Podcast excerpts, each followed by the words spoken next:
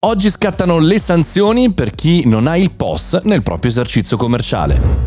Buongiorno e bentornati al Caffettino Podcast, sono Mario Moroni e oggi parliamo di una notizia che può essere interessante sia a chi lavora nell'offline e chi lavora nell'online, ovvero le sanzioni per il P O S. Perché faccio questa differenziazione? Perché fino ad oggi, diciamo, il P O S è sempre stato eh, vissuto come una scommessa. Talvolta entri eh, nei negozi che scusate avete il P O S, perché la scelta anche influenza il taxi, per esempio, nelle città, no? Adesso è difficile che non ci sia un tassista senza il P O S, però può capitare.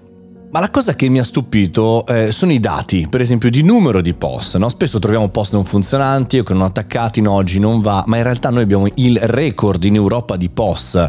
L'Italia è il paese che ne ha di più in assoluto, tre milioni e settecentomila quasi P O S, eh, che sono un po' ridicoli rispetto al numero di operazioni per terminale. Qua parliamo di dati duemilaventi, mille e nove operazioni per terminale. Prendete un quinto eh, della Francia, che ha più o meno un milione e mezzo in meno di P O S del nostro paese.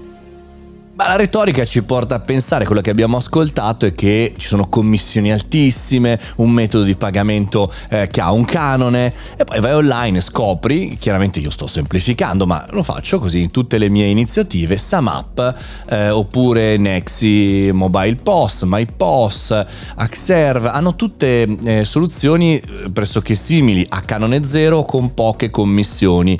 E quindi perché non ci stiamo muovendo, no? Perché questa tecnologia contactless è collegata al computer o al cellulare per quanto riguarda l'esercente non funziona.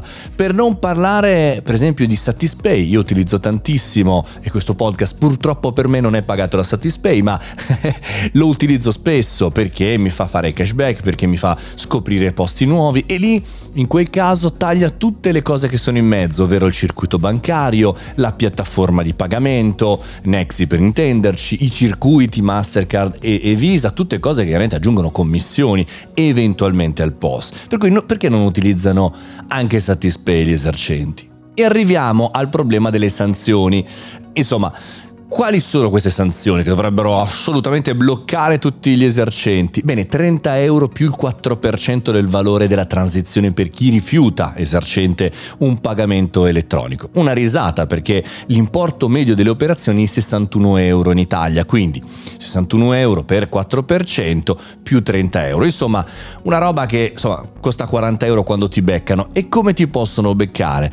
Beh, sei tu cliente che devi denunciare. È complicato, ragazzi, risolverla così, è molto complicato. Analizzerò per voi i prossimi mesi eh, sul mondo sanzioni e andremo a vedere se ha avuto senso questa operazione. Anziché investire nella digitalizzazione, per esempio, degli esercenti, magari obbligandoli ad avere il P O S, ma dandogli un aiuto rispetto a queste sanzioni. Ha molto a che fare questo podcast con il digitale, infatti online tutte queste cose sono state eh, sorpassate, tant'è che l'integrazione online-offline comunque permette di avere un P O S digitale, e-commerce, chiamatelo un po' come volete. Staremo a vedere cosa succederà e vi terrò chiaramente informati. Io sono Mario Moroni e questo è il Caffettino Podcast, da più di millecinquanta puntate, ogni singolo giorno, dal lunedì al sabato, per ora. A domani!